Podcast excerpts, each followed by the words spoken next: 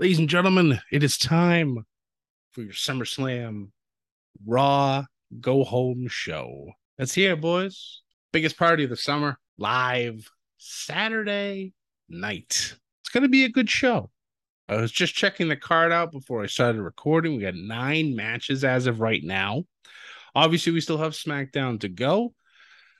We'll see if another match gets added, but nine matches is pretty good for pay per view, especially for one of the big four in WWE.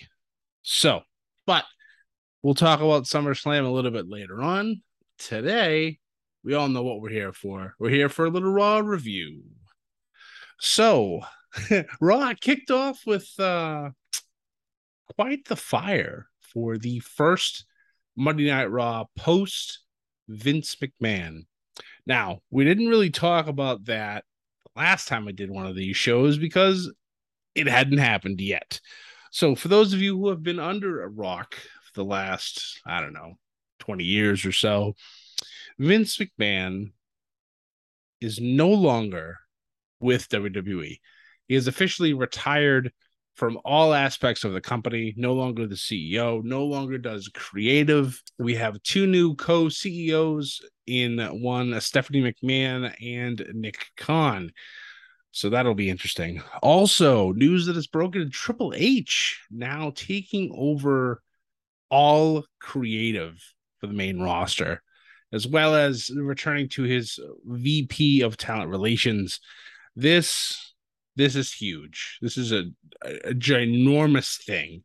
There's also rumors that the old guard might be on their way out, especially one Kevin Dunn, which I will not shed one tear or lose one microsecond of sleep with him no longer being with the company. That man should have been gone a long time ago. And I know a lot of people agree with that statement. But the fact that Vince is gone and he retired actually as of last week. So SmackDown last week was the first show post Vince, but Raw has always been the flagship show. So I always wondered what would happen with the three hour extravaganza that is Monday Night Raw. We also just recently celebrated the 10 year anniversary of Raw 1000 when Raw went to three hours. It's been a decade since Raw moved to three hours a week. I'm both dumbfounded and surprised by this that it's been a decade so long. I mean, I've watched wrestling for three plus decades now, but still, it didn't, it certainly doesn't feel like it's only that it's been over a decade now. It's, it's insane uh, how fast time truly travels when it comes to wrestling and everything in general. But to the show itself, three hours did not feel like three hours last night. Uh, Raw definitely had a little bit of a better spin to things. Uh, Triple H already putting his fingers into into Raw, making things already a little bit better. Although I fully expect a massive overhaul of things post SummerSlam. So I'm really hoping that some certain feuds or sayings or something will disappear. And we'll get to the, some of those once we move forward. But Raw itself kicked off with one hell of a brawl. Uh, right before the show went on the air, Logan Paul has a mic in the ring, calls out Miz. Miz comes shows up, and the show opens up with these two brawling in the ring. I'm like, all right, this is how we're going to get stuff started in the Triple H era. I'm I'm okay with this. So they, you know, smack the crap out of one another for a little bit. Uh, this match itself at SummerSlam, I feel like people are, I think people are sleeping on this because Logan Paul's a, you know, he's a celebrity. You know, it's not like can't catch lightning twice in a bottle. Well, I don't know. Tell that to Pat McAfee. You know, he has his, himself his own match come SummerSlam, and I fully expect that one to be a banger.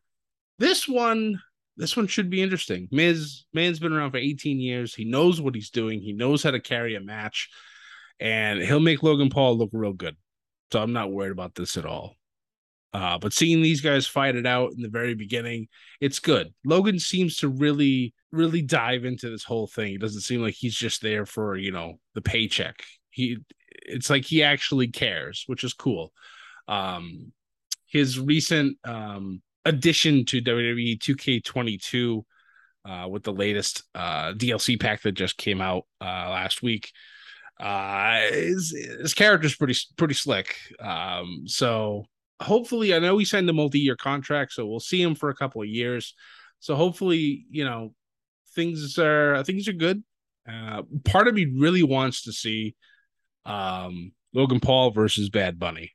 I mean, shit, throw Pat McAfee in there. We're gonna have like a celebrities match of all these people who have actually done a really good job when they've had their time here. Hell, throw Stephen Amell back in the mix now that Cody's back in WWE.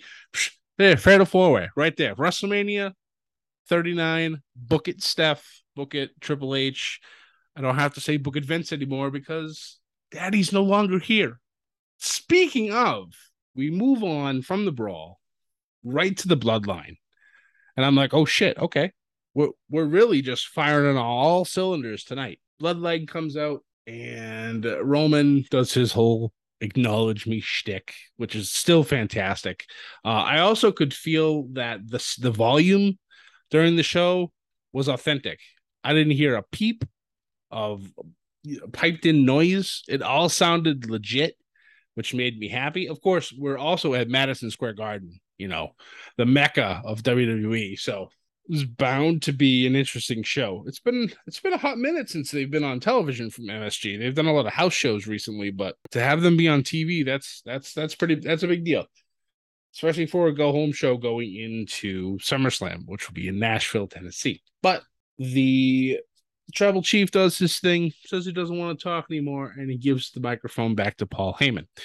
Heyman then proceeds to give another stellar promo talking about how after this Saturday, Roman will no longer have to worry about Brock Lesnar's name being attached to him, which I'm thankful for.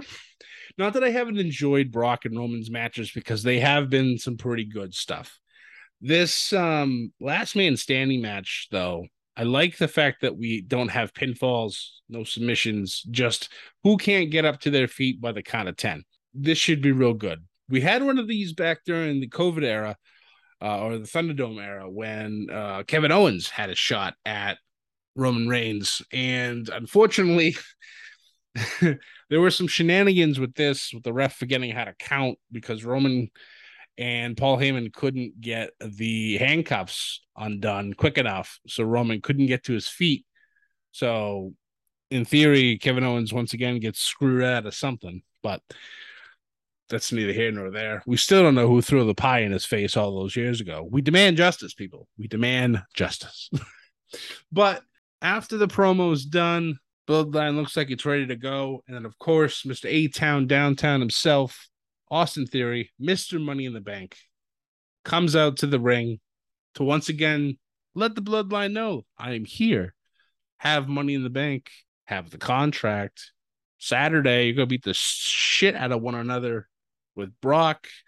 I'm gonna pick up the pieces and become the new WWE Universal Heavyweight Champion. Roman, however, reminds Theory that Daddy is no longer here and we had Who's Your Daddy chance. We had Daddy's Gone chance. The crowd was stepping up their game, and it was fantastic to listen to. And then Theory tries to be smart uh, with the Usos. Jay tries to give him the shoulder. You have some issues happening. And I'm like thinking to myself, all right, well, if I'm Triple H, what am I going to do? I'm going to bury the shit out of this kid for a while. Should be a lot of fun. Hold on for a moment there we'll move on. So the bloodline leaves. Theory has himself a match with Drew McIntyre. Match naturally ending in disqualification because some things never changed, regardless of who's running the show.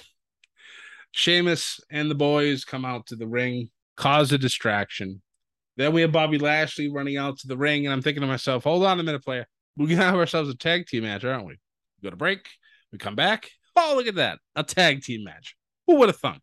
But of course, great match. Bobby Lashley, Drew McIntyre taking on and defeating Theory and Sheamus with both Butch and Ridge Holland at ringside. The big thing that happened after the match was that Theory was trying to escape so that he wouldn't continue to get pummeled by Drew and Bobby. And the Usos show up out of nowhere, double super kick, leave him laying. Roman then comes out, grabs the briefcase, puts it on Theory's chest as he's pretty much laid out. Says, When you come on Saturday, make sure you bring this with you so that way you can actually do something with it. Roman had earlier during their original conversation stating that Theory needs his own wise man. So Roman for the night said he that he would do that. So it was fantastic. So this was basically the first hour was just burying Theory, and it was hilarious and great to see. But the big thing for tonight was that we were celebrating Rey Mysterio's 20th anniversary being in WWE. Now, this going obviously all the way back to 2002. I remember Rey Mysterio coming to WWE because I was a WCW guy uh, in the beginning. I, I, but I made that that changeover when uh, the infamous butts in the seat com uh, you know comment was made, and Mankind won his first WWE Championship live, or I should say taped from Worcester, Massachusetts. So Rey coming out, very heartfelt speech. It was nice to see, but of course, the back of my head, I was thinking, okay, what's going to happen here? Judgment Day is going to come out. Uh, Dominic's going to turn on him. Uh, and surprisingly enough, he was able to get through the whole speech. It was nice. But the Judgment Day did arrive after the end of it because we have ourselves a scheduled tag team match with Rey and Dominic taking on and actually defeating the Judgment Day with Rey getting the pin on Finn Balor. More on that a little bit later. So after that, we had a nice little conversation. I say that with quotation marks between Bianca Belair and Becky Lynch two civil ladies not really coming to you know fisticuffs and all that stuff. Now, who the hell are we kidding? These ladies beating the ever living crap out of one another. This match, I feel, is going to be special. Uh, these two have unbelievable chemistry. I really honestly can see Bianca Belair retaining her title and allowing Bianca to go off to do something else. Because I just feel like right now it's time for Bianca to hold on to this title. I love Becky. She was a great women's champion, but she does not need to have the title back again. Let somebody else have it and just run with it. However, bouncing back because this this was like Raw is brawl tonight. It was ridiculous, or last night, I should say. After Rey and Dominic's victory, they're having a nice little celebration party in the back, and um, Aaliyah was actually there, able to give Dominic his old gear from way back in 1997. I believe it was sold out when he uh, faced Eddie Guerrero. Uh, I believe it was a title versus mask match. Uh, one of the first things you do, actually, is the first thing you do in the uh, showcase mode for WWE 2K22.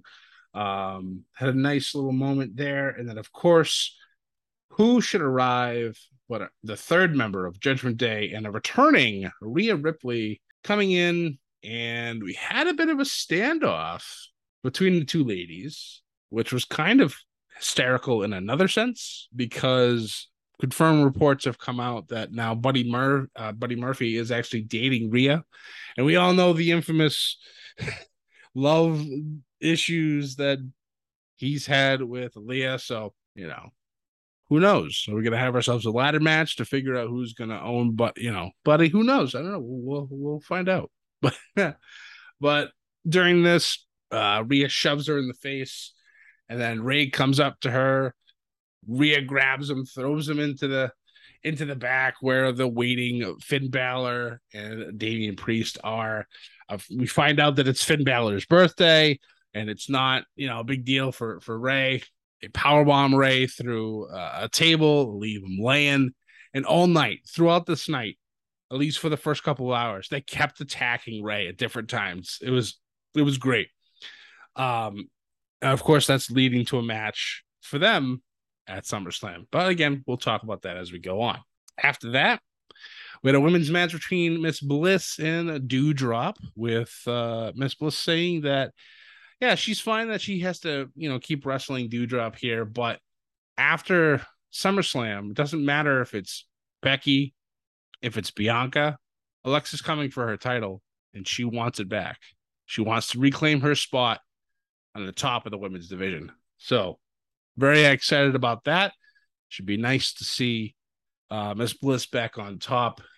Maybe she's the one who takes the title. I don't know. We'll see what happens. After that, we had a probably the only awkward moment of the show, or at least for me, was uh, Logan Paul coming out for his Impaulsive TV, a little you know snipe at Miz TV. Uh, but we had a nice surprise with Maryse coming out.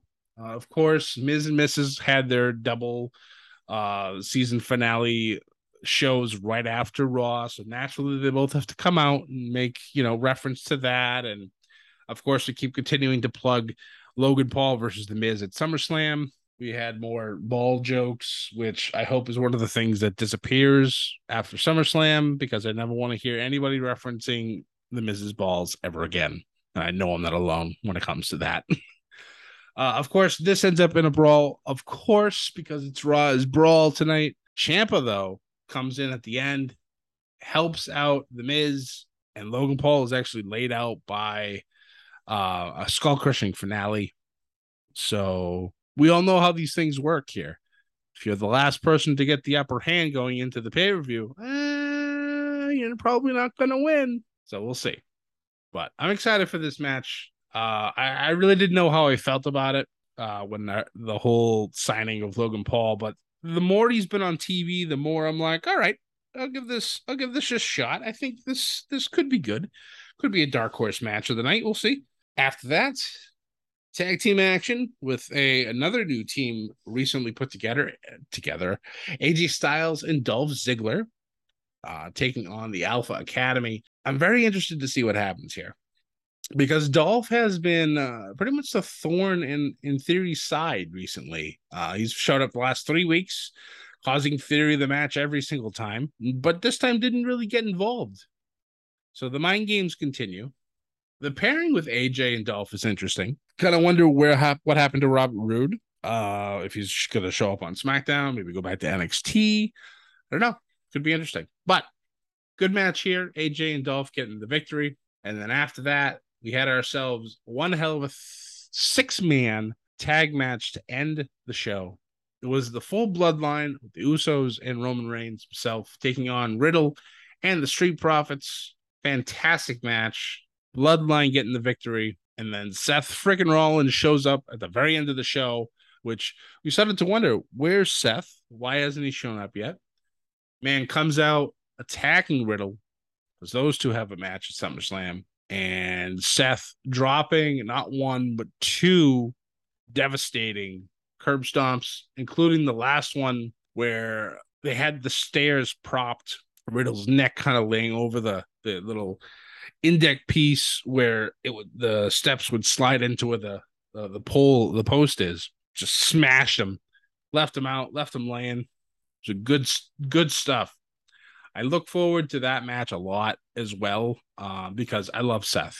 I love Seth Rollins. He's just has fired on every cylinder pretty much since his arrival. Outside of Roman, he's definitely the biggest thing in WWE. So it's nice to see that he's in a good feud. Um, we all, you know, for those of you who paid attention, that you guys know the issues that have happened between Seth and Riddle in the past.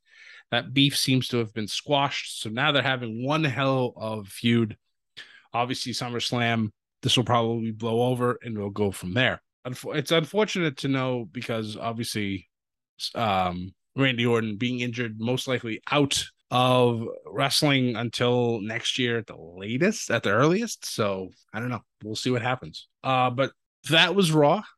Raw was a. I, I honestly felt like it was a really good show. It's the the beginning of a new era. We'll see what happens post SummerSlam, and we'll go from there. So, sliding over to SummerSlam, I won't talk about it too much. I'll do that on our SmackDown study, the go home edition for that. Uh, like I said, nine matches. Obviously, the big one Roman Reigns versus Brock Lesnar.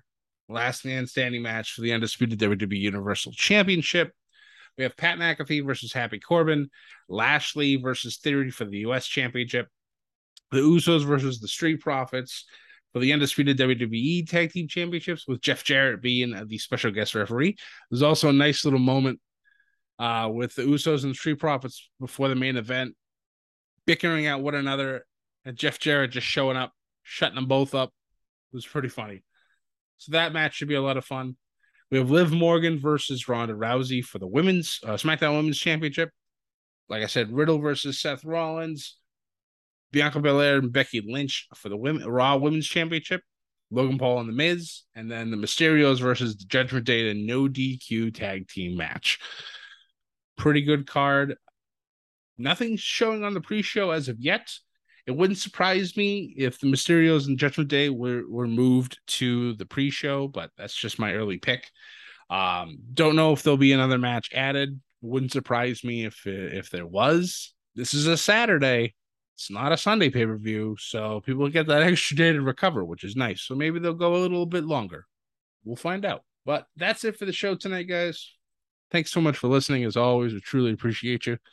You don't already, please make sure you follow us on Twitter at Above the Ring. We are nearing 9,000 people, 9,000 followers. We still got a little ways to go before we get there, but we just crested over 8,300, and it still boggles my mind that we have that many people following us.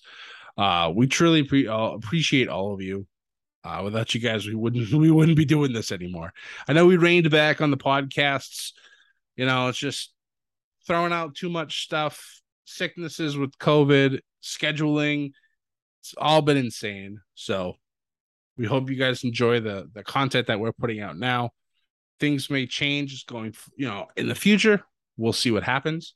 Uh, be on the lookout as well uh, for possibly a response show to this past weekend's ROH uh, Death Before Dishonor. Um, you guys watched the or listen to the original podcast that we put out last week, where Sam, myself, and our friend John all discussed the card.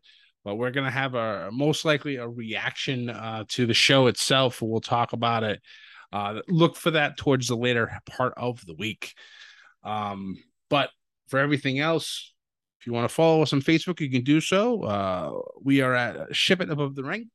You can find us on Instagram at underscore above the ring and on YouTube as above the ring. You can find myself pretty much everywhere as Scotty J Stream, and you can find this podcast on basically every podcasting platform that is out there. If you're uh, listening to one that we're not a part of, let us know. We'll add ourselves to it. That way you can do all your one stop shopping and add a little bedlam to your day from above the ring. Guys, once again, thank you so much for listening. Hope you have a wonderful rest of your week. SummerSlam is on Saturday. It'll be a great show as always because the final the big four are always really good. So guys, thank you. Most importantly, though, do not forget to ship it and join the bedlam. Have a good night. Welcome to the All 80s Movies Podcast. I'm Bill. And I'm Jason. And this is the podcast where we talk about the blockbusters, the flops, and everything in between from one of the freshest decades for movies, the 1980s. So whether you're a brain, a jock, a Valley Girl, or a Jedi, we've got some 80s classics for you. Do these movies stand the test of time? Are we discovering something new? Is there an 80s movie we're finally watching for the first time? Join us each week as we dive into the cinematic nostalgia that inspired and influenced a generation. From the hits to the cult classics, we'll discuss our earliest memories, favorite scenes, fun facts, and our not so favorite movie moments, too. It's the All 80s Movies Podcast, now available on all major streaming platforms. Please subscribe and happy listening.